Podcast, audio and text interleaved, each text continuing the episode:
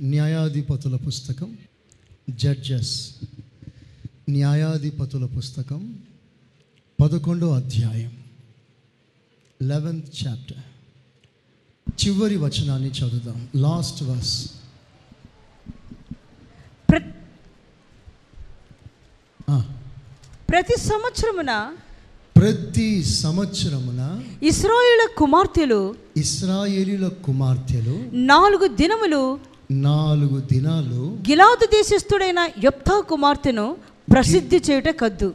గిలాదు దేశస్థుడైన యొప్తా కుమార్తెను యఫ్తా కుమార్తెను ప్రసిద్ధి చేయుట కద్దు. ప్రసిద్ధి చేయుట వాడుక. దట్ వాస్ అండ్ ప్రాక్టీస్ దేశమంతా కూడా సంవత్సరానికి నాలుగు రోజులు ఎఫ్తా కుమార్తెను గణపరుస్తారట ఎఫ్తా కుమార్తెను కొనియాడతారట. ఇంకేం చేయదు కరెక్ట్గా ఉంది.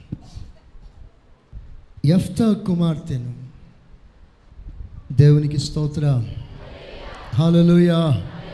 చూద్దాం గట్టిగా. ప్రతి సంవత్సరం ఎఫ్తా కుమార్తెను నాలుగు రోజులు ఏకధాటిగా ప్రశంసిస్తారట కొనియాడతారట. ఆ నాలుగు రోజుల ఒక పండుగ మాదిరిగా ఆమెను ప్రసిద్ధి చేస్తారట. ఆమెను ఎందుకు ప్రసిద్ధి చేయాలి? ఎఫ్తా కుమార్తెను నాలుగు రోజులు అందరూ గౌరవిస్తారట ఘనపరుస్తారట ఆమె ఎదుట తల వంచుతారట. ఆహా! ఎఫ్తా కుమార్తె అని ఘనపరుస్తారట. ఫోర్ డేస్ వై ఎందుకో? సంఘాన్ని గూర్చి దేవుడు ఒక మాట అన్నాడు.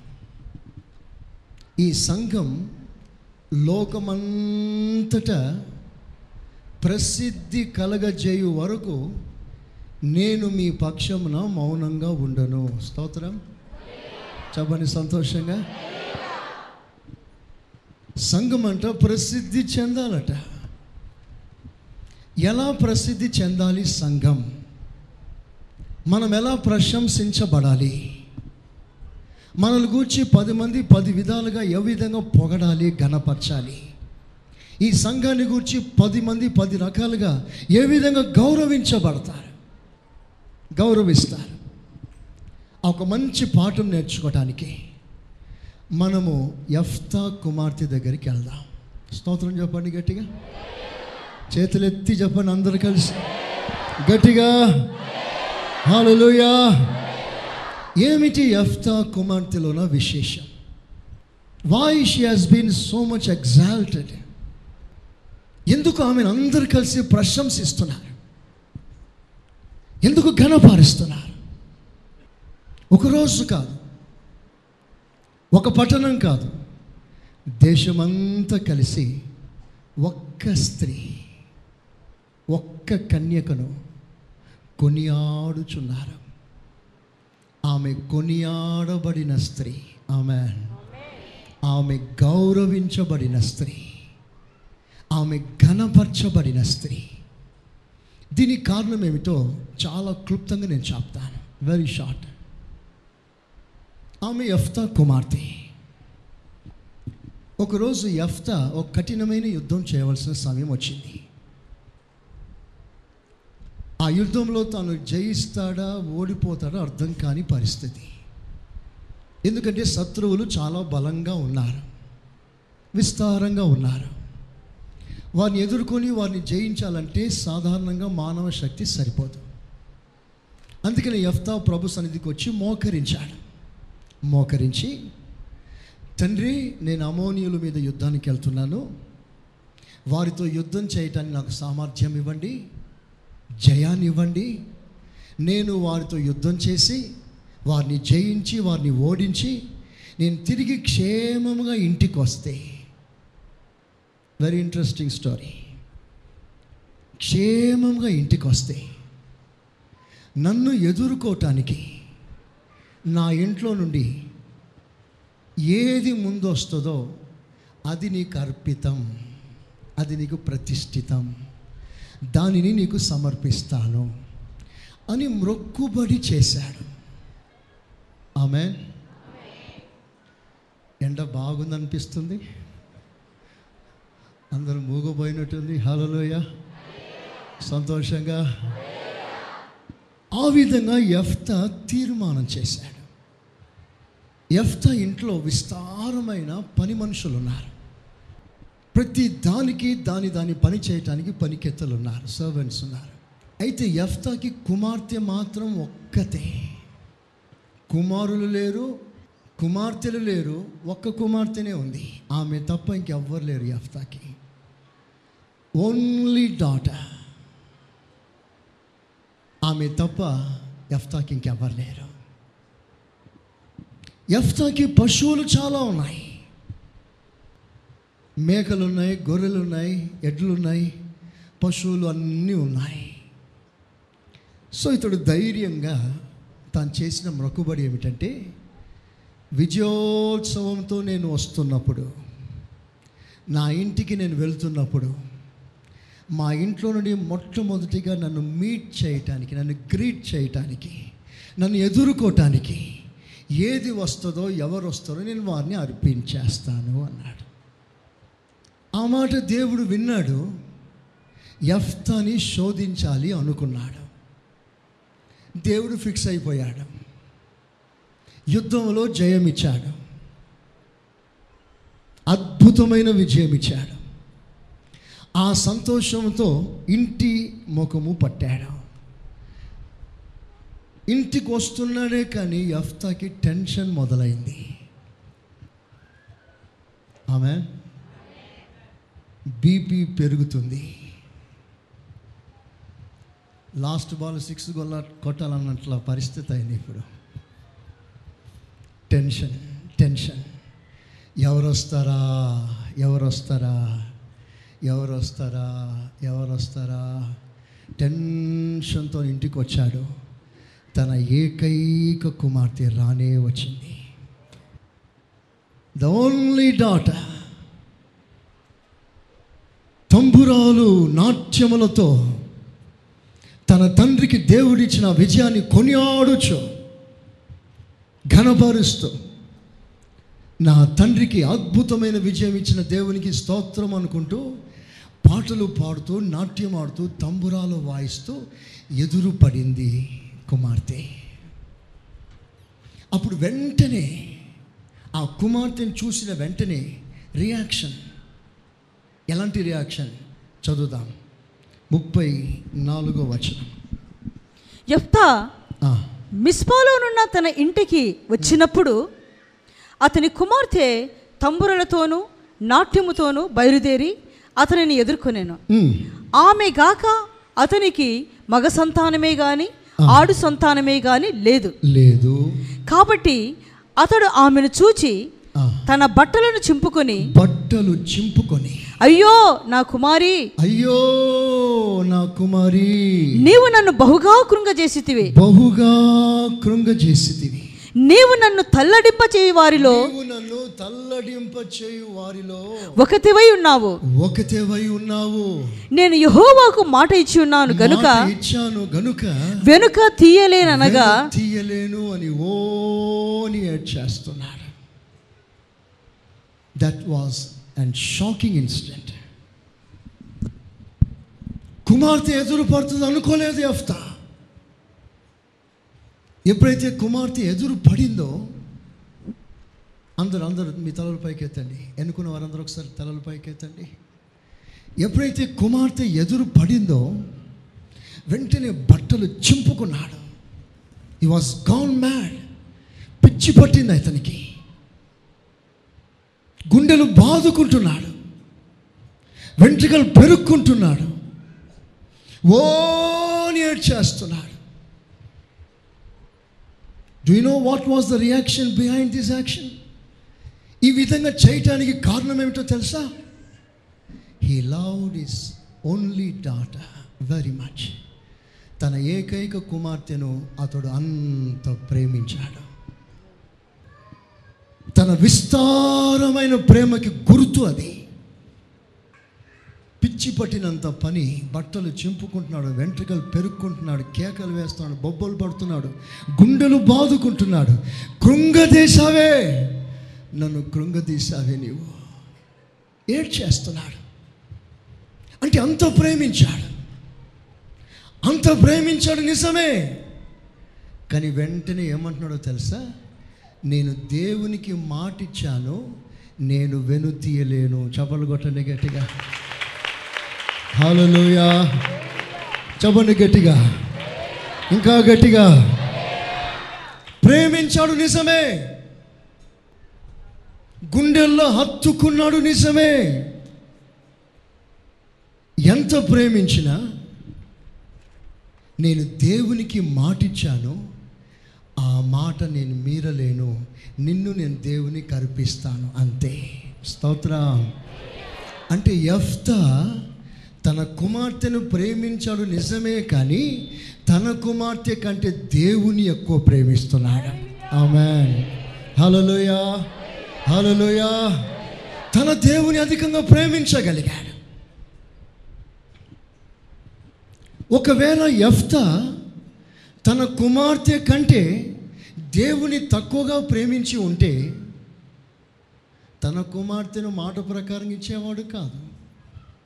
పశువునిచ్చేవాడు పని మనుషులు ఉన్నారు వాళ్ళని ఇచ్చేవాడు. ఇచ్చిన మాట నెరవేర్చాడు దేవుని ఘనపరుస్తున్నాడు అంటే ఈ ఎఫ్తాకి తన కుమార్తెను ప్రేమించిన దానికంటే అతడు దేవుని ఎక్కువ ప్రేమిస్తున్నాడు. అందుకే అతడు ఇవ్వగలిగాడు. ఈ రోజున మనకందరికి ఒక గొప్ప పాట. ఈ లోకంలో నువ్వు ఏది ప్రేమించినా ఎంత ప్రేమించినా అవన్నీ కూడా దేవుని తరువాత. ఆమె హాలలోయ దేవుని కంటే ఎక్కువగా నువ్వు దేనిని ప్రేమించకూడదు? ఒకవేళ నువ్వు దేవుని కంటే ఎక్కువగా ఇంకా దేనినైనా ప్రేమిస్తే నువ్వు ఒక విగ్రహారాధికుడివి. నీవు నీ జీవితంలో దేవునికి సెకండ్ ప్లేస్ ఇచ్చావు రెండవ స్థానం ఇచ్చావు. అక్కడ దేవుడు ఉండడు అక్కడ దేవుని మహిమ ఉండదు అక్కడ దేవుడు విడిచిపెట్టేస్తాడు.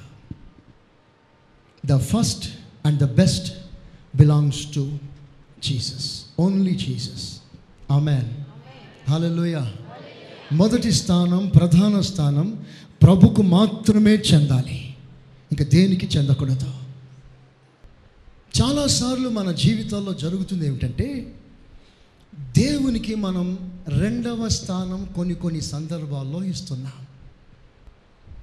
అది ఎలాగో మీకు వివరిస్తాను. చెప్తే కానీ మనకు అర్థం కాదు కదా? దాన్ని కొంచెం వివరిస్తాను నేను. మీకు అర్థం అవటానికి. నీ జీవితంలో నీవు ప్రభువును మాత్రమే అధికంగా ప్రేమించాలి. ప్రభు తర్వాతనే మిగతావన్నీ అన్న సంగతి మనకి ఒక గొప్ప ప్రకటనగా మన మనసులో నిలిచిపోవాలి. ఆమెనండి ఆమె హలోయ అలంకార విషయంలో బైబుల్ సెలవిస్తుంది ఖచ్చితంగా మాట్లాడుతుంది. అది దేవుని లేఖనమునకు విరుద్ధం. నీవు నీ శరీరాన్ని అలంకరించుకోకూడదు. నీవు దేవుని ఆలయమై ఉన్నావు. నీ శరీరం దేవుని మహిమపరచాలి. మనుషుల మెప్పు పొందకూడదు. నీవు దేవుని వరమై ఉన్నావు. దేవుడు నిన్ను కొన్నాడు కన్నాడు. ఆయనకు సొంతం. కనుక వెలుపటి అలంకారణ నీకు అలంకారంగా ఉండకూడదు అన్న వాక్యం రెండుసార్లు ఖండితంగా ప్రభు మాట్లాడాడు.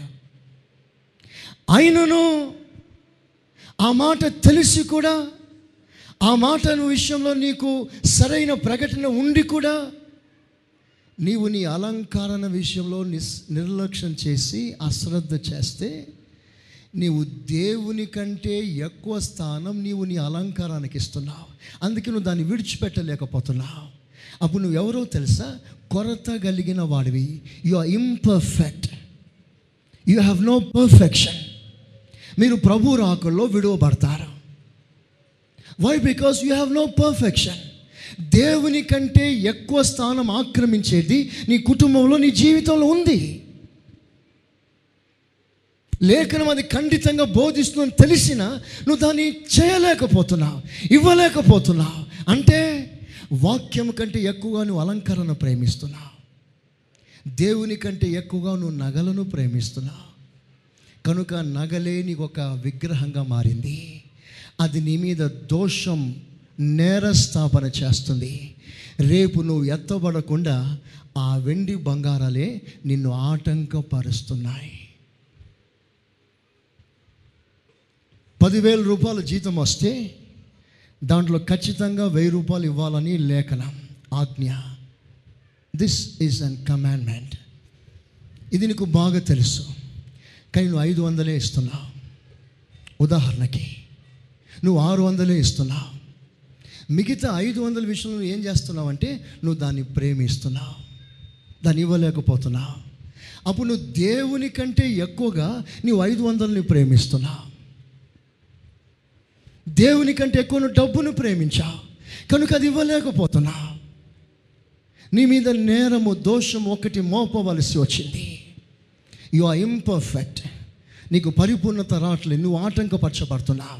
చిన్న చిన్న విషయాలతో. అందుకనే చక్కగా బైబిల్ సెలవిస్తుంది.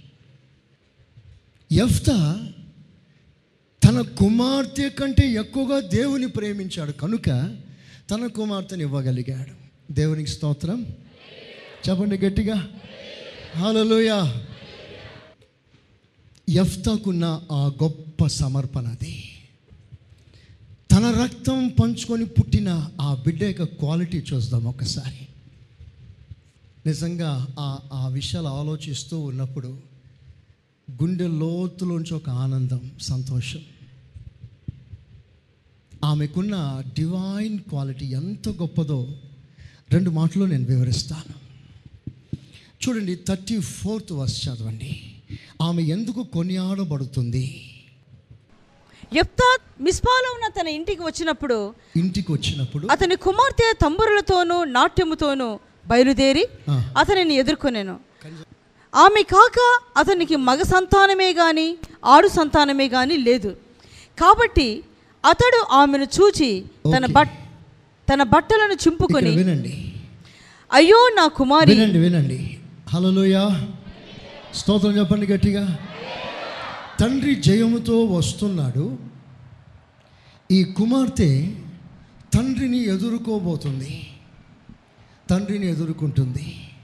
ఎలాగ ఎదుర్కొంటుందంటే తంబురాలతో నాట్యములతో తన తండ్రిని ఎదుర్కొన్నది. స్తోత్ర. చెప్పండి గట్టిగా. చెప్పండి ఎలా ఎదుర్కొంది? నాట్యముతో మరొకసారి చెప్పండి గట్టిగా. నాట్యముతో ఎదుర్కొంది. చూడండి మీకు ప్రాముఖ్యమైన విషయం చెప్తాను. రేపు మనమందరం మన తండ్రిని ఎదుర్కోబోతున్నాం. ఆమె సంతోషంగా? హాలలోయ తన తండ్రిని ఎదుర్కొంటా. మన తండ్రిని మనం ఎదుర్కొంటా. మన తండ్రిని ఎలా ఎదుర్కోవాలి? తండ్రిని ఎదుర్కొనే పద్ధతి ఏది? మనకి ఎఫ్తా కుమార్తె నేర్పిస్తుంది. హలోయ ఆమె ఎలా ఎదుర్కొంటుందంటే ఈ కంజర పెట్టుకొని వాయిస్తూ టింబులు పెట్టుకొని వాయిస్తూ ఎదుర్కొంది. ఇందులో ఏముంది మీరు అంటారు? సంథింగ్ మిస్టరీ ఆమె చక్కగా వాయిస్తుంది. నేను ఈ కంజర మీకు ఇస్తాను. మీరు అందరూ వాయిస్తారా? అందరూ వాయించగలరా? వాయిస్తారు ఇట్టు ఇట్లా అంటారు. కానీ పాట తగ్గట్లుగా మీరు వాయిస్తారా? వాయించలేరు. మీరు వాయిస్తే పాట బాంబేలో ఉంటే ఇది గ- గోవాలో ఉంటుంది. పాటకి తగ్గట్లుగా వాయించాలి. అంటే she was gifted she had talent to play this టిమ్రా ఎఫ్తా కుమార్తె ఎవరు అంటే తలాంతు గలది. స్తోత్రం చెప్పండి. తలాంతు గలది మాత్రమే కాదు తనకు కలిగిన తలాంతులను వినియోగిస్తూ తండ్రిని ఎదుర్కొంది. చపలు కొట్టండి గట్టిగా. కొట్టాలి గట్టిగా. హాలలుయా చెప్పండి గట్టిగా. నా అలసన్ ఫరస్ నీవు నీ తండ్రిని ఎలా ఎదుర్కోవాలంటే నీకు కలిగిన తలాంతులను నువ్వు వినియోగిస్తూ తండ్రిని ఎదుర్కోవాలి. ఆమె చెప్తారా గట్టిగా? హుషారుగా? చెప్పండి గట్టిగా? ఇది మామూలు విషయం కాదు ఇది. ఎఫ్త కుమార్తెకి తలాంతుంది. షీ హాస్ ద టాలెంట్ ఆమె చక్కగా వాయించగలదు. సో ఆ తలాంతుని ఆమె వినియోగిస్తూ తండ్రిని ఎదుర్కొన్నది. అలాగే నీవు కూడా నీకు కలిగిన తలాంతులను వినియోగిస్తూనే నువ్వు తండ్రిని ఎదుర్కోవాలి. అలలోయ బైబిల్లో ముగ్గురు ఉన్నారు ఒకడు తన తలాంతులను కప్పి పెట్టాడు మరొకడు తన తలాంతును దుర్వినియోగపరిచాడు. మరొకడు తన తలాంతును వ్యర్థపరిచాడు. త్రీ పర్సన్స్ చదవండి లూకా సువార్త పదహారవ అధ్యాయం.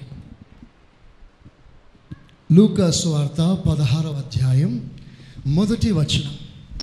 మరియు ఆయన తన శిష్యులతో ఇట్లా నేను ఉమ్.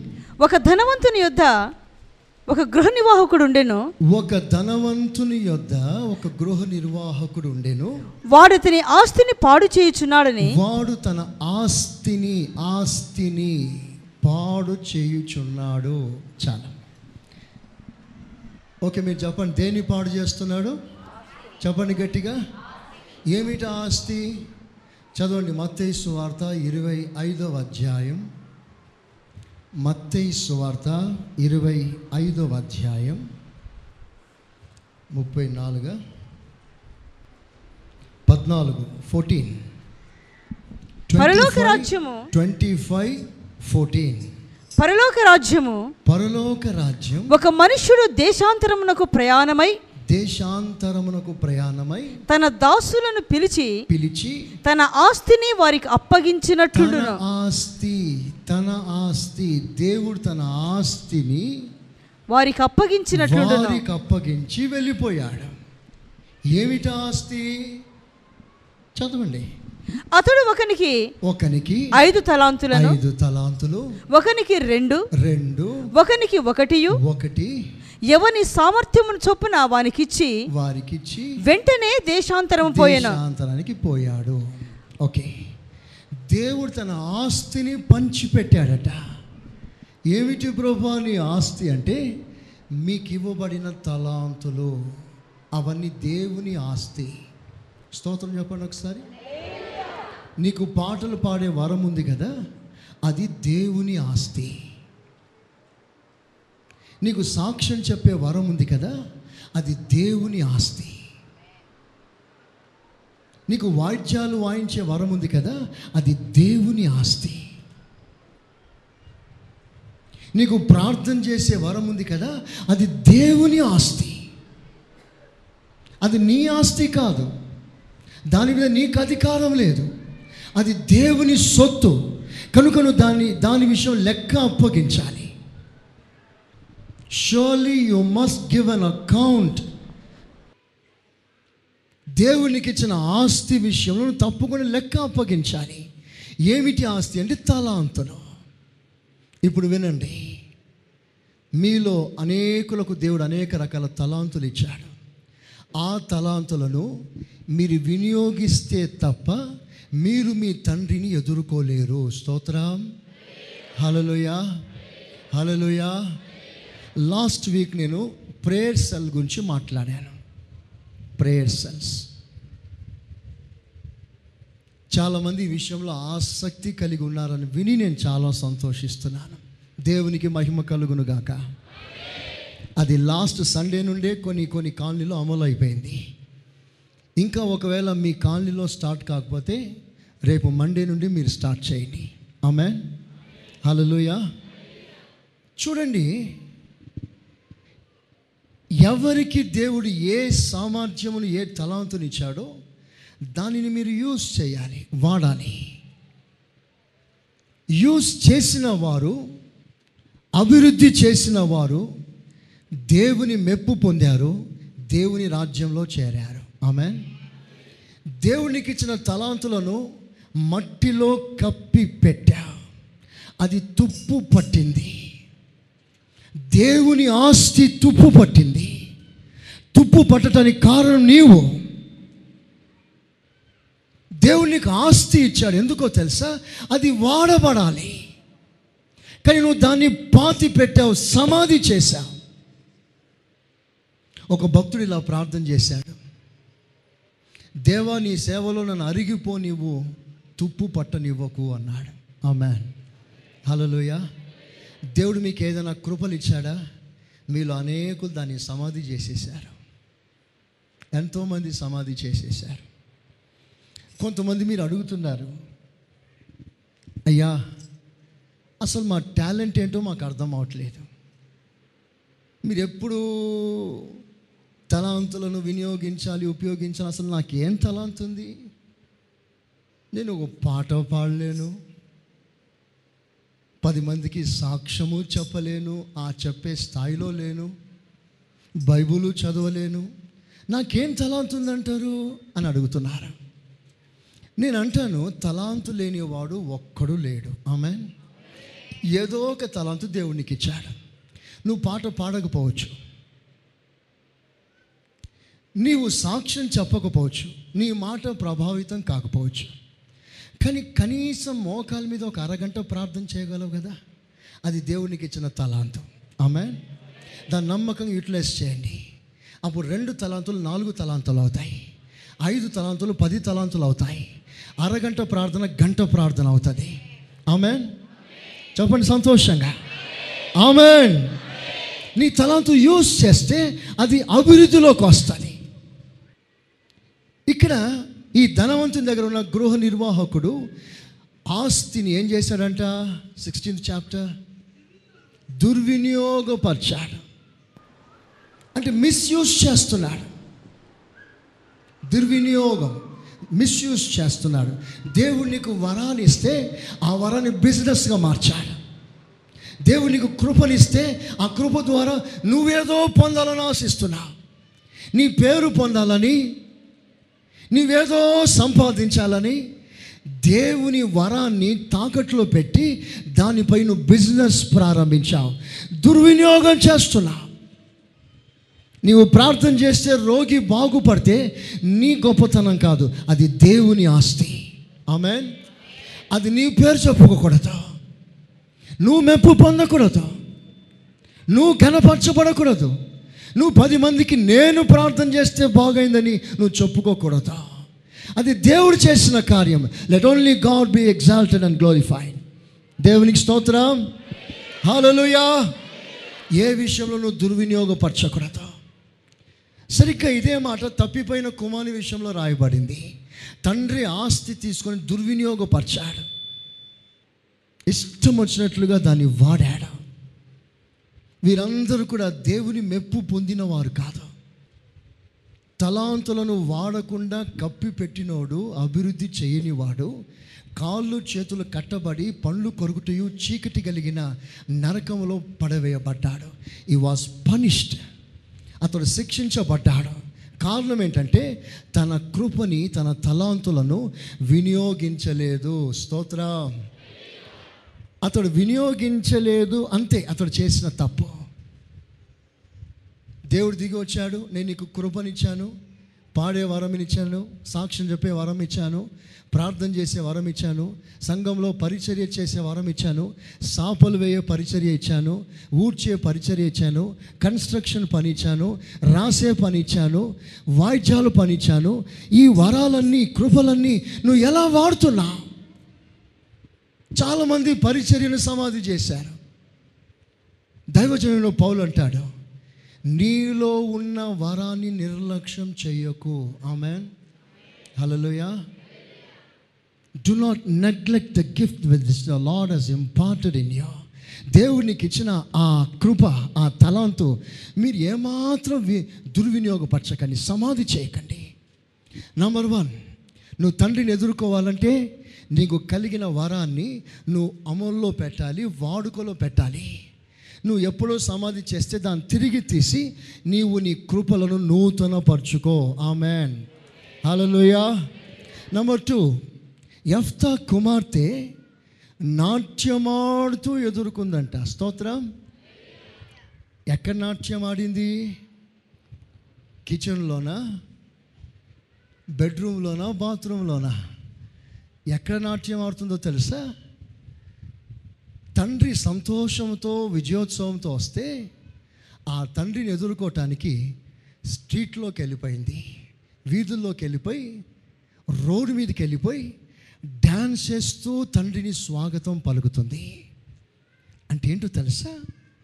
నన్ను ఎవరైనా చూస్తున్నారేమో నన్ను అదో రకంగా అనుకుంటారేమో అని సిగ్గుపడకుండా తండ్రి విజయాన్ని ఆనందముతో కొనియాడుతుంది. స్తోత్ర. హలలుయ హలలుయ తండ్రి జయాన్ని సిగ్గుపడకుండా ధైర్యంగా నాట్యములతో ఎదుర్కొంటుంది. ఒక్క మాటలో చెప్పాలంటే అలా డ్యాన్స్ చేయటానికి సిగ్గుపడలేదు. అదో రకంగా అనుకుంటారే అనుకోవట్లేదు. అంటే సిగ్గుపడకుండా ధైర్యంగా తండ్రిని ఎదుర్కొంటుంది. Second the second second important ప్రాముఖ్యమైన విషయం. నీవు నీ తండ్రిని ఎదుర్కోవటానికి వెళ్ళేటప్పుడు నీవు కూడా ఆ తండ్రి విజయాన్ని సిగ్గుపడకుండా అంగీకరించాలి. ఆమె హలోయ ఈ విషయంలో సంఘం సిగ్గుపడకూడదు. తండ్రి జయాన్ని ప్రకటించటానికి నువ్వు సిగ్గుపడకూడదు. తండ్రి జయంలో పాలు పొందటానికి సిగ్గుపడకూడదు. కొంతమంది బైబుల్ పట్టుకొని రావటానికి కూడా సిగ్గుపడతారు మందిరానికి. బైబుల్ పట్టుకొని వస్తే నేను క్రిస్టియన్ అనుకుంటారు అని ఒక భయం. సిగ్గు. ఎవరికైనా సువార్త చెప్పటానికి సిగ్గు. కనీసం ఆరాధనలో కూడా ఫ్రీగా మూవ్ కాని వాళ్ళు ఎంతోమంది ఉన్నారు. కరుసుకొని ఏదో బిగుసుకొని వంద కిలో నెత్తి మీద పెట్టుకున్నట్లుగా అలాగ ఉండిపోతారు. ఆ ఫ్రీడమ్ అనుభవించట్లేదు సిగ్గుపడతారు. చేతులు ఎత్తితే పక్కలు ఏమో అనుకుంటారేమో అంత డీసెంట్గా ఉండదులే అనుకుంటారు. సిగ్గుపడుతున్నారు. దేవుని సన్నిధిలో ప్రభువుని ఆరాధించే విషయంలో సిగ్గుపడుతున్నారు. కొంతమంది వారి వారి ఉద్యోగ స్థలాల్లో క్రీస్తుని అంగీకరించడానికి ఒప్పుకోవటానికి సిగ్గుపడుతున్నారు. వినండి నీవు అలా సిగ్గుపడితే రేపు దేవుడు కూడా నీ పేరు పరలోకంలో ప్రకటించడానికి సిగ్గుపడతాడు. ఒప్పుకోడంట. బైబుల్ చెప్పే మాట ఇది వెరీ క్లియర్గా నేను చెప్తాను. ఆ మాట మీకు అర్థం కావాలి. ఇప్పుడు యేసు ప్రభు ఈ వ్యక్తిని గూర్చి తండ్రికి పరిచయం చేయాలి. ఇతని పేరు గ్యాబ్రియల్ ఇతని పేరు మైకిల్. ఇతడు రికగ్నైజ్డ్ అని రికమెండ్ చేయాలి. ఎప్పుడైతే ఇతడు పది మందిలో యేసు ప్రభుని ఒప్పుకోని వాడైతే ఇతని గురించి దేవుడు అంటాడు ఇతడెవరో నాకు తెలియదయ్యా అంటాడు. బైబిల్లో రాస్తుందన్నమాట ఇప్పుడు యేసు ప్రభు రికమెండ్ చేయకపోతే అతనికి అక్కడ ప్లేస్ ఉందా పరలోకంలో? మీరు చెప్పండి. చెప్పండి గట్టిగా. ఎందుకు లేదు? ఒప్పుకోలేదు కనుక లేదు. వెరీ సింపుల్ నీవు పది మంది ముందు యేసు ప్రభుని ఒప్పుకోలేకపోయా? నా రక్షకుడిని ఒప్పుకోలేకపోయా? నేను అంగీకరించిన దేవుడిని ఒప్పుకోలేకపోయావు నేను కొలిచే దైవం నేను ఆరాధించే దైవం నువ్వు ఒప్పుకోలేకపోయావు రహస్యంగా ఉండాలనుకున్నా పది మందిలో ఒప్పుకోలేకపోయావు. కనుక పరలోకమందుకు నేను ఒప్పుకోవటానికి ఇష్టపడట్లేదు తండ్రి. ఓకే ఇదంతా నా ఇంట్రడక్షన్ మెయిన్ పాయింట్లోకి ఒక మాట చెప్పి నేను ముగిస్తాను. వెరీ ఇంపార్టెంట్ అందరూ మీరు తలలో పైకెత్తండి. ఒకసారి అందరు గిల్లుకోండి. ఆమె హలోయ చెప్పండి గట్టిగా. హలోయ ఇప్పుడు అందరు సీరియస్గా వినండి. వెరీ సీరియస్ తండ్రి అన్నాడు కుమార్తె విషయంలో నేను నిన్ను ప్రతిష్ట చేసేసాను ఇక నువ్వు దేవునికి సమర్పణ. నేను దేవునికి మాట ఇచ్చాను. ఆ మాట నేను వెను తీయలేను అన్నది. తండ్రి అన్నాడు. దానికి కుమార్తె రియాక్షన్ ఇమీడియట్ రియాక్షన్. నా కోరిక మీరందరూ ఆ మాట బైబిల్లో తీయాలి. అందరు తీయండి. తీయండి అందరు తీయండి. Thirty five thirty six? ముప్పై ఆరు? నా తండ్రి నా తండ్రి యహోవాకు మాట ఇచ్చి ఉంటివా నీ నోటి నుండి బయలుదేరిన మాట చొప్పున నాకు చేయుము. ఆమె ఇప్పుడు అందరు నా వైపు చూడండి.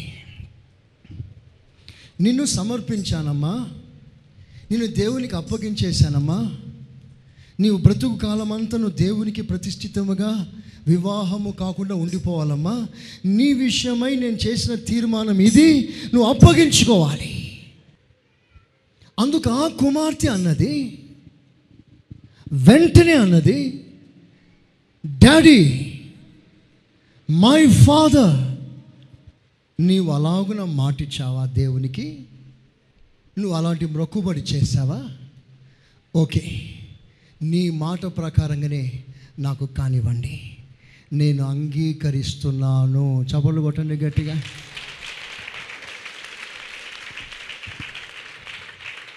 అందుకే ఆ యఫ్తా కుమార్తెను అందరూ ప్రసిద్ధి చేస్తారట.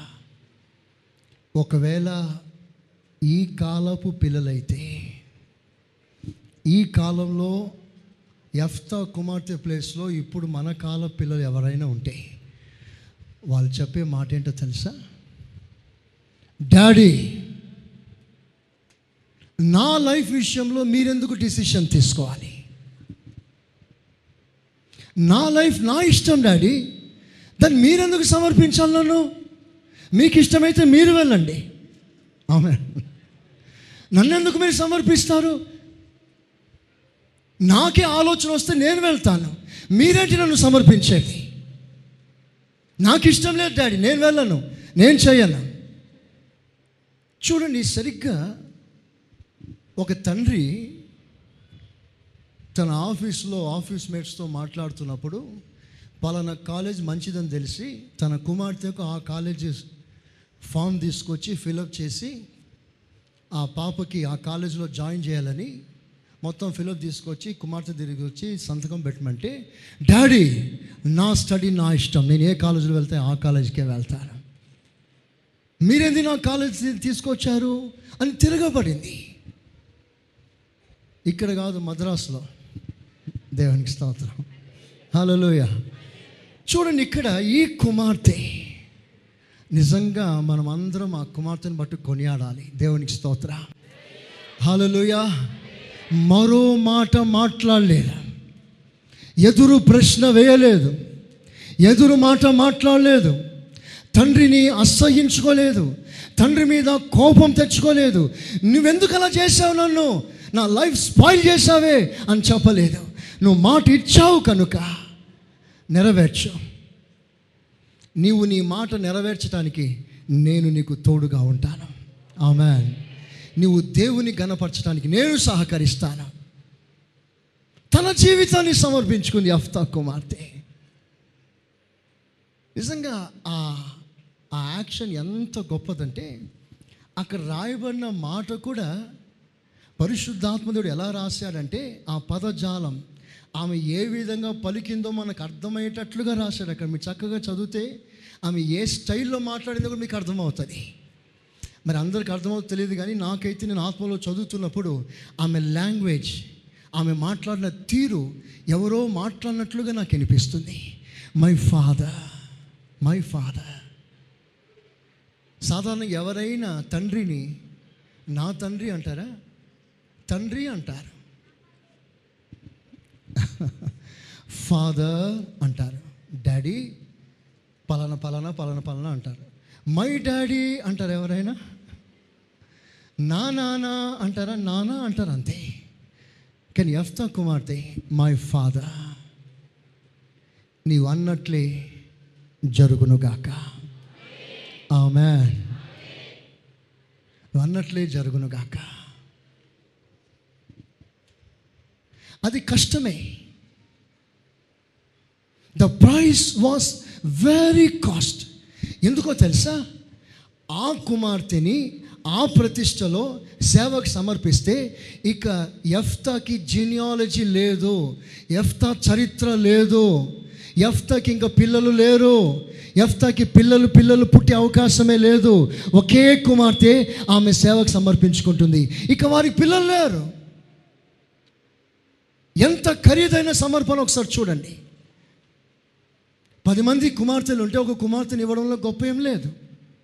పది మంది పిల్లలుంటే ఒక పిల్లని సేవకి ఇవ్వడం గొప్ప ఏం లేదు. అతనికున్న ఒకే కుమార్తె అతని పేరు నిలబడాలంటే ఈ కుమార్తెకి పెళ్ళి కావాలి. పెళ్ళైతే వారికి పుట్టే పిల్లలు ఎఫ్తాకి పేరు పెట్టబడుతుంది. ఆ తండ్రి మూల పురుషుడు అతన్ని బట్టి ఇదిగో ఈ జినియాలజీ ఈ సంతానం ఇతని చరిత్ర ఇతని సైకిల్ అని ప్రజలు చెప్పుకుంటారు. ఇప్పుడు ఎఫ్తాకి ఒక కుటుంబం లేదు. ఎఫ్తాకి తనకంటూ పిల్లల పిల్లల జనరేషన్ లేదు. ఇవన్నీ కూడా ఒక్క మాటకి అప్పగించుకుంటూ తండ్రి ఇచ్చిన మాట నెరవేరుస్తున్నాడు. కుమార్తె తన తండ్రి మాటని గౌరవిస్తూ ఆ మాట నెరవేర్చడానికి ఇష్టపడుతుంది. నేను అంటాను it was an very costly dedication ఖరీదైన సమర్పణ. యఫ్తా గుండెలు బాదుకున్నాడు అందుకే. ఇక యఫ్తాకి చరిత్ర లేదు. యఫ్తా చరిత్ర క్లోజ్ అయిపోతుంది. యఫ్తా చరిత్ర క్లోజ్ అయిపోతుంది. యఫ్తా పేరులో ఇంకెవ్వరుండరు ఈ భూలోకంలో. దానికి ఒప్పుకున్నాడు యఫ్తా. స్తోత్రం చెప్పండి గట్టిగా.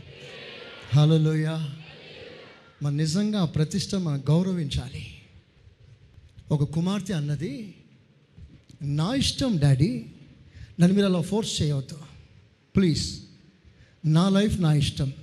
మీరు నన్ను ఆ విధంగా అనకూడదు. నా ప్రాణమే నాకు ముద్దు. ప్రజల ప్రాణం నాకు అనవసరం. వాళ్ళ గురించి నేను ఇప్పుడు ఆలోచన చేసే స్థాయిలో నేను లేను. నన్ను విడిచిపెట్టండి అన్నది ఆ కుమార్తె. అందుకు ప్రతిష్ట గల తండ్రి అన్న మాట ఏంటో తెలుసా? నా బిడ్డ నువ్వు పుట్టింది ఎందుకో తెలుసా? పది మందికి ఆశీర్వాదం ఉండేటట్లుగా నువ్వు పుట్టావు. నేను నేను ఎందుకు పెంచానో తెలుసా? నీ స్వార్థం కొరకు నేను నేను పెంచలేదు. నువ్వు పది మందికి ఆశీర్వాదం ఉండాలని అవసరమైతే నీ ప్రాణం అర్పించి పది ప్రాణాలు కాపాడటానికి నేను నిన్ను పెంచాను. చివరికి ఈ రాజభవనం రావటానికి కారణం కూడా అదే. అవసరమైతే నువ్వు చచ్చిపో పది మంది ప్రాణాల్ని కాపాడు అని తండ్రి ప్రతిష్ట నేర్పించాడు. అప్పుడు ఆమె మర్చిపోయిన ప్రతిష్ట నూతన పరుచుకొని తన తీర్మానం నూతన పరుచుకొని నేను చచ్చిపోయినా పర్వాలేదు.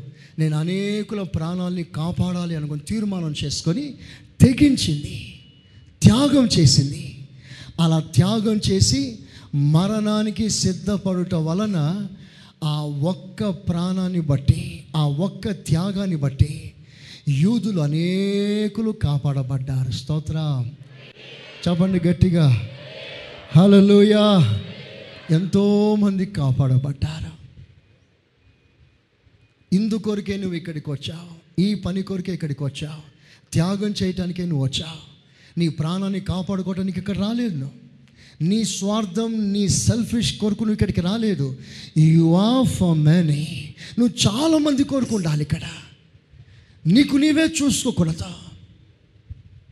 అలా త్యాగం చేసిన ఎస్తే అనేకులకు ఆశీర్వాదకరంగా అనేకుల ప్రాణాన్ని కాపాడటానికి కారకురాలుగా మారింది. దేవునికి స్తోత్రం.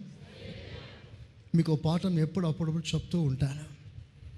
ఒక ప్రతిష్ఠింపబడిన గొర్రె లేకపోతే ఒక ప్రతిష్ఠింపబడిన గొర్రె తన్ను తాను సమర్పించుకోకపోతే అపవిత్రమైన గాడిదలు అనేకులు చచ్చిపోవాల్సి వస్తుంది. ఒకవేళ ఆ గాడిద బ్రతకాలి అంటే ఈ గొర్రె పిల్ల చావాలి. ఇది దేవుడు నిర్ణయించిన ఒక విధి. ఆ ఒక మాట చదవని ముగిస్తాను. నిర్గమాకాండం పదమూడవ అధ్యాయం పదమూడవ వాక్యం. Thirteen thirteen. నిర్గమ పదమూడు పదమూడు. ప్రతి గాడిద తొలిపిల్లను ప్రతి గాడిద తొలి పిల్లను వెల ఇచ్చి విడిపించి వెల ఇచ్చి విడిపించాలి. దానికి మారుగా గొర్రె పిల్లను ప్రతిష్ఠింపవలెను. అట్లు దేనికి మారుగా? గాడిద పిల్లకు మారుగా. గాడిద పిల్లకు మారుగా? గొర్రె పిల్లను ప్రతిష్ఠ గొర్రె పిల్లను ప్రతిష్ఠించాలి. ఓకే. అట్లు దానిని విడిపించని ఎడల అట్లు అంటే గొర్రెపిల్ల ప్రతిష్ఠింపబడని ఎడల? దాని మెడను విరగదీయవలెను. ఆ, నీ కుమారులలో తొలిచూలి అయిన ప్రతి మగవానిని వెల ఇచ్చి విడిపింపవలెను. రండి ఇద్దరు పిల్లలు రండి ఇక్కడికి. చూడండి ఒకటి గొర్రె పిల్ల ఇట్లా. ఒకటి గాడిద పిల్ల. ఇప్పుడు చదివిన వాక్య భావం యొక్క సారాంశం ఏమిటంటే ఈ గాడిద పిల్ల విడిపించబడాలి. ఈ గాడిద పిల్ల విడిపించబడాలి అంటే ఈ గొర్రె పిల్ల బలి కావాలి. ఈ గొర్రె పిల్ల బలి అయితే ఈ గాడిద పిల్ల విడిపించబడుతుంది. ఇప్పుడు ఈ గాడిద కొరకు ఈ గొర్రె పిల్ల బలి అవటానికి ఇష్టపడలేదు అనుకోండి. నేనెందుకు బలి కావాలి? నాకేం పట్టింది? ఆ కర్మ నాకేం పట్టింది? నేనెందుకు సమర్పించుకోవాలి? నేనెందుకు ప్రార్థన చేయాలి? నేను చెయ్యనంటే చెయ్యను. నేను రానంటే రాను అన్నదనుకో ఈ గొర్రె పిల్ల. అప్పుడు ఈ గాడిద మెడను విరవాలట. అంటే దీన్ని చంపాలి. ఇది అపవిత్రమైన జంతువు అది పవిత్రమైన జంతువు అపవిత్రమైన మనుషుడు చచ్చిపోతే నరకానికి వెళ్తాడా? ఇప్పుడు ఈ ఒక్క గొర్రెపిల్ల సమర్పించుకోపోవడం వలన అనేకమైన అపవిత్రులు చచ్చిపోతున్నారు. వాళ్ళ ప్రాణక్రయ ధనం ఈ గొర్రెపిల్ల మీద ఉంది. ఈ గొర్రెపిల్ల ఆ ఆ అర్పణని విడిపించటానికి సమ్మతించలేదు కనుక ఆ భారాన్ని మోయటానికి ఇష్టపడలేదు కనుక అది చావాలి. అది చచ్చింది అంటే దానికి కారణం ఏంటంటే దాని కొరకు ప్రతిష్ఠింపబడే గొర్రె లేదు. ఏదైనా ఒక గొర్రె దాని కొరకు ప్రతిష్ఠించుకుంటే అది బ్రతుకుతుంది. మరి గాడిద పిల్ల చచ్చింది అంటే ది దీని కొరకు పూటబడే గొర్రె పిల్ల లేరు. గొర్రె పిల్ల లేకపోతే గాడిద చావాలి. గాడిద బ్రతకాలంటే గొర్రెపిల్ల చావాలి. గొర్రె పిల్ల ప్రతిష్ఠించబడాలి. దేవుడు పెట్టిన క్రమం చూసారా గొర్రెపిల్ల అంటే మనమే సంఘమే. స్తోత్రం? గాడిద అంటే లోకస్తుడు పాపి. ప్రభులోకి రానివాడు దుష్టుడు తన దౌష్ట్యంలో నశించుట దేవునికి ఇష్టం లేదు. కనుక వారు నశించకుండా ఉండాలంటే గొర్రె పిల్ల లాంటి మనం ప్రభుకు ప్రతిష్ట చేసుకోవాలి. మనం ప్రతిష్ట చేసుకొని కన్నీళ్ళతో ఉపవాసాలతో ప్రార్థనలతో మనం ప్రభు సన్నిలో మోకరిస్తే మన ప్రార్థనను బట్టి అనేక గాడిదలు విడిపించబడతాయి. స్తోత్రం చెప్పండి. హలోయా అదే మీరు ప్రేయర్ సెల్స్లో చేసే ప్రార్థన ప్రాముఖ్యమైన ప్రార్థన అదే. మీ వీధుల్లో చాలా గాడిదలు ఉన్నాయి. ఆమె ఆ గాడిదల మెడలు విరవబడకుండా దాన్ని కాపాడాలంటే ఆ గాడిద కొరకు పూటబడే ప్రార్థన వీరులు కావాలి. ఆమెన్ అలాంటి గొర్రె పిల్లల నిమిత్తం దేవుడి గాడిదలను రక్షిస్తాడు. నానా నువ్వు దేవునికి మాట ఇచ్చావా ఓకే ఓకే. నువ్వు అలాగే కానీ నేను అప్పగించుకుంటాను. ఒక తండ్రి తన కుమార్ని కాళ్ళు చేతులు కడుతున్నాడు. కడుతుంటే నా కాళ్ళు నువ్వు ఎందుకు కడుతున్నావు డాడీ? నన్నెందుకు బలిపీఠం మీద పెడుతున్నావు? దేవుడు నీకు కలలో మాట్లాడితే ఇంకొకరిని అర్పించు. నన్నెందుకు అర్పిస్తావు? నేను సిద్ధంగా లేను. నేను రాను. నేను ఒప్పుకోను. అని ఇస్సాకు తిరగబడలేదు. కట్టబడుతుంటే కట్టబడటానికి అప్పగించుకున్నాడు. బలిపీఠం మీద పెడితే పెట్టబడటానికి అప్పగించుకున్నాడు ఇస్సాక్. ఎదురు మాట్లాడలేదు. తండ్రితో తనకున్న సంబంధం తెగిపోకుండా ఉండటానికి కుమారుడు సమర్పించుకున్నాడు. వీళ్ళంతా ముత్యాలు బైబిల్లో ముత్యాలు. ఎదురు మాట్లాడని వారు. స్తోత్రం చెప్పండి గట్టిగా. బైబిల్లో జోసఫ్ ఉన్నాడు. ఎన్నో నిందలు ఎన్నో బాధలు ఎంతో తిట్లు రకరకాల బాధలు దేనికి నోరు తెరవలేదు. అన్ని మౌనంగా సహిస్తున్నాడు అప్పగించుకున్నాడు. అదే ఈ రోజులు ఇసాకులు జోసఫ్లు అయితే ఏం చేస్తారు? ఒక్క మాట పడతారా? వెంటనే తిరగబడతారు. చూడండి ఎఫ్తా కుమార్తె చేసిన పని నీ మాట ప్రకారంగానే కానివ్వండి డాడీ. ఎంత కష్టమైనా పర్వాలేదు నేను ఒప్పుకుంటాను. దేవుడు అంటున్నాడు నిందలు వస్తాయి అవమానం వస్తుంది. ప్రజలు నిన్ను చీ అంటారు. నీ నీ ముఖాన ఊస్తారు. నీ మీద దుమ్మెత్తి పోస్తారు చిచి నీ ముఖం చూడటానికి నాకు ఇష్టం లేదు. పోవే బయటికి అంటారు. నీ భర్తను మోసం చేసిన కాబోయే భర్తను మోసం చేసిన దాన అసలు మా ముందు నీళ్ళు వెళ్ళిపో అంటారు. నీ కుటుంబం నిన్ను వెలివేస్తుంది. కాబోయే భర్త నిన్ను అపార్థం చేసుకుంటాడు అసహించుకుంటాడు. ఒప్పుకుంటావా? అంగీకరిస్తావా? ఈ వెల చెల్లిస్తావా? నేనెవ్వరు మెచ్చుకోరు. అందరూ అసహించుకుంటారు చిచి అంటారు. ఒప్పుకుంటావా? అందుకు ఆ కన్యమన్నదో తెలుసా? నీ మాట ప్రకారంగా కానివ్వండి. చపలు కొట్టండి గట్టిగా. హలోయా అదిగో ఆ సహనములో ఆ సమర్పణలో నుండి క్రీస్తు పుట్టాడు. ఆమెన్. హలోయా షీ పెయిడ్ ద కాస్ట్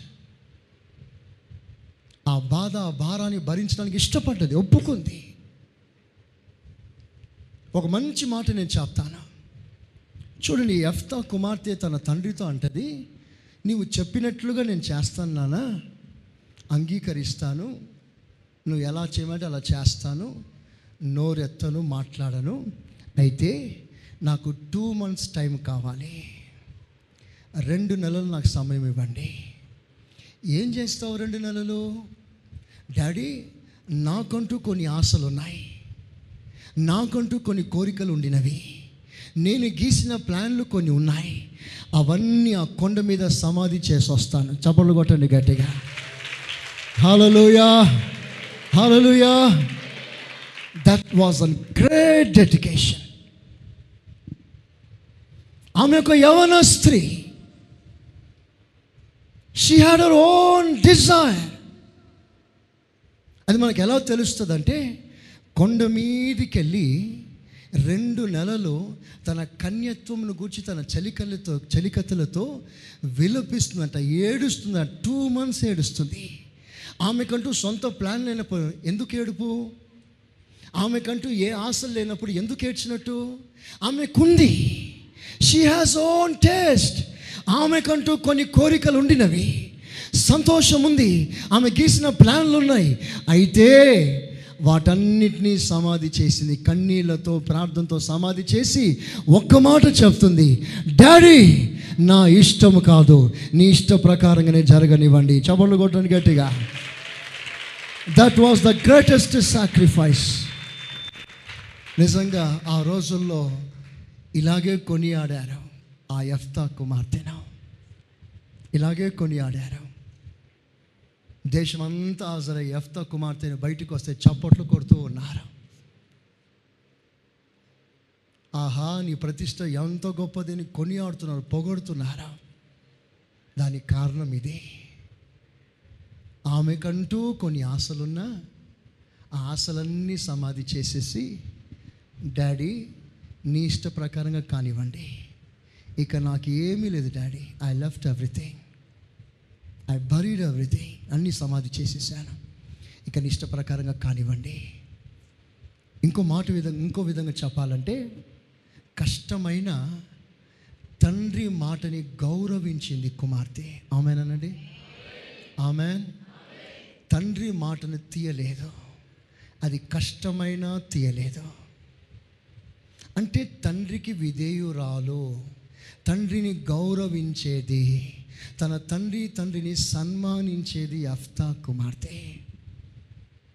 ఈ రోజున సంఘంలో యవన బిడ్డలందరితో మాట్లాడుతున్నాను.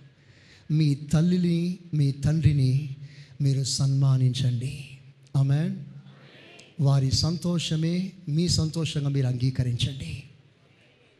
మిమ్మల్ని కని పెంచి బట్ట కట్టి పెద్ద చేసి తిండి పెట్టి చదువు నేర్పించి అన్ని విధాలుగా మీకు వాటాలు ఇచ్చి మీ పేరులో బాండ్లు రాయించి మీ పేరులో ఎన్నెన్నో స్కీములు పెట్టి మిమ్మల్ని ఉన్నత స్థానంలో చూడాలని ఆశించి ఎన్నో రకాలుగా మీ తల్లి మీ తండ్రి నీ కొరకు ప్రయాసపడితే కాలేజీలో జాయిన్ చేస్తే ఆ కాలేజీలో నువ్వు చదువుకోవాల్సినవి చదువుకోకుండా తిన్నగా ఇంటికి తీసుకొచ్చి డాడీ నీ కోడలు ఆశీర్వదించు అంటున్నారు.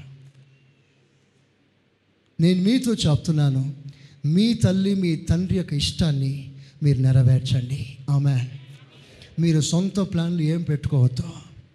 ఎవరైతే తమ తల్లిని తండ్రిని సన్మానిస్తారో వారిని దేవుడు ఘనపరుస్తాడంట వారిని వారిని దీర్ఘాయుష్మంతులుగా ఉండే కృపని ఇస్తాడట ఆమె హలోయా చెప్పండి గట్టిగా.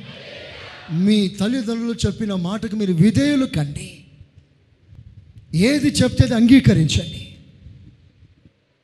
ప్రతిష్ట విషయం వచ్చిందా? తల్లిదండ్రులారా ప్రతిష్టకు మీరు అప్పగించుకోండి. మిగతా విషయాల్లో మీకు లోబడనివ్వండి.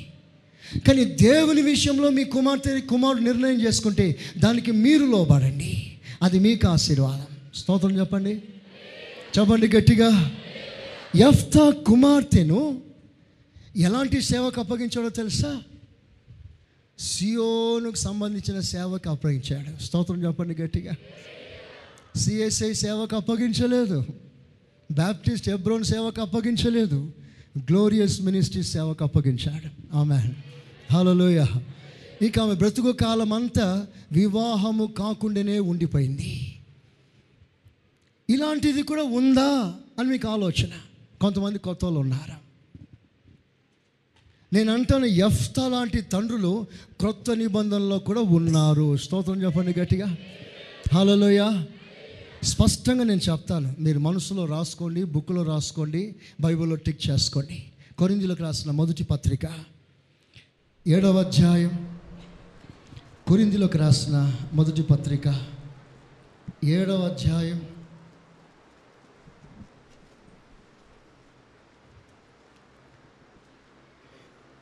ముప్పై ఏడవ వచనం థర్టీ సెవెన్. ఎవడైనను తన ఎవడైనను ఆ తన కుమార్తెకు ఆ మాట అందరు వినండి జాగ్రత్తగా వినండి. ఎవడైనను తన కుమార్తెకు పెళ్ళి చేయని అవసరము లేకయుండి పెళ్ళి చేయవలసిన అవసరం లేదని అతడు స్థిర చిత్తుడును తన ఇష్ట ప్రకారము జరుప శక్తి గలవాడునై. ఆమెను వివాహము లేకుండా ఉంచవలనని ఆమెను తన కుమార్తెను వివాహము లేకుండా ఉంచాలని అనుకుంటే తన మనస్సులో నిశ్చయించుకుని ఎడల ఎడలా బాగుగా ప్రవర్తించుచున్నాడు. బాగానే ప్రవర్తించాడు. కాబట్టి కాబట్టి తన కుమార్తెకు పెళ్ళి చేయువాడు బాగుగా ప్రవర్తించుచున్నాడు. వినండి వినండి. తన కుమార్తెకు పెళ్ళి చేసేవాడు బాగుగా బాగుగా. ప్రవర్తిస్తున్నాడు. పెళ్ళి చేయని వాడు పెళ్ళి చెయ్యని వాడు మరి బాగుగా మరి. బాగుగా ప్రవర్తించుచున్నాడు. దేవునికి స్తోత్రం చెప్తారా గట్టిగా? చెప్తారా గట్టిగా? చదవండి. ఇరవై ఆరో వచనం కూడా చూడండి. Twenty six. ఇప్పటి ఇబ్బందిని బట్టి ఇప్పటి ఇబ్బందిని బట్టి పురుషుడు పురుషుడు తానున్న స్థితిలోనే ఉండుట మేలని తలంచుచున్నాను.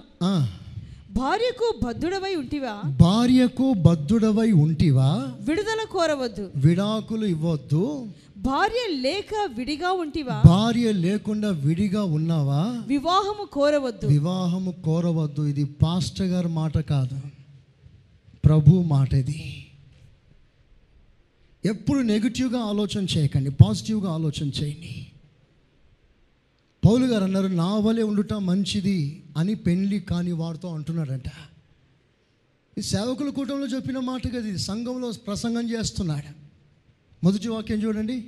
నా వలె ఉండుట మంచిది కాదు కాదు నా వలె ఉండుట మంచిదని పెళ్ళి కాని వారితో ఏడో అధ్యాయం ఎనిమిదో వచనం ఎయిత్ వర్స్. నా వలె ఉండుట వారికి మేలని. నా వలె ఉండుట వారికి మేలని. పెళ్ళి కాని వారితోనూ. పెళ్ళి కాని వారితో చెప్తున్నారు లూకాసు వార్త ఇరవయో అధ్యాయం.